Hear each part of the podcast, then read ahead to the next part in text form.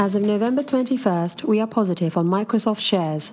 Over 80% of operating profit comes from the monopoly businesses of Microsoft Office and Windows Server. Office is still in the early stages of a shift to the cloud. We believe that less than 40% of the commercial installed base has moved to the Office 365 platform. According to Microsoft, Office 365 has roughly 1.5 times the lifetime value per customer when compared to the on premise product. We are also bullish on the Azure cloud service. Industry commentary was favorable, and over the past year, Azure has gone from roughly one fifth to one quarter of AWS's size. AWS is commonly valued at roughly $100 billion, and we believe that Azure has a good chance to reach AWS's current scale within three to four years. While Microsoft may look expensive at 19 times consensus forward earnings, we note that the company does not add back stock compensation and is highly cash generative.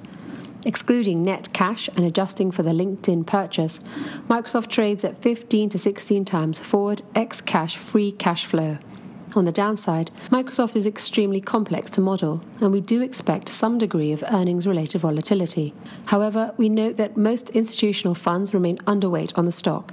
We believe that valuation and positioning have yet to fully reflect Microsoft's strong cloud execution and expect this to lend downside support.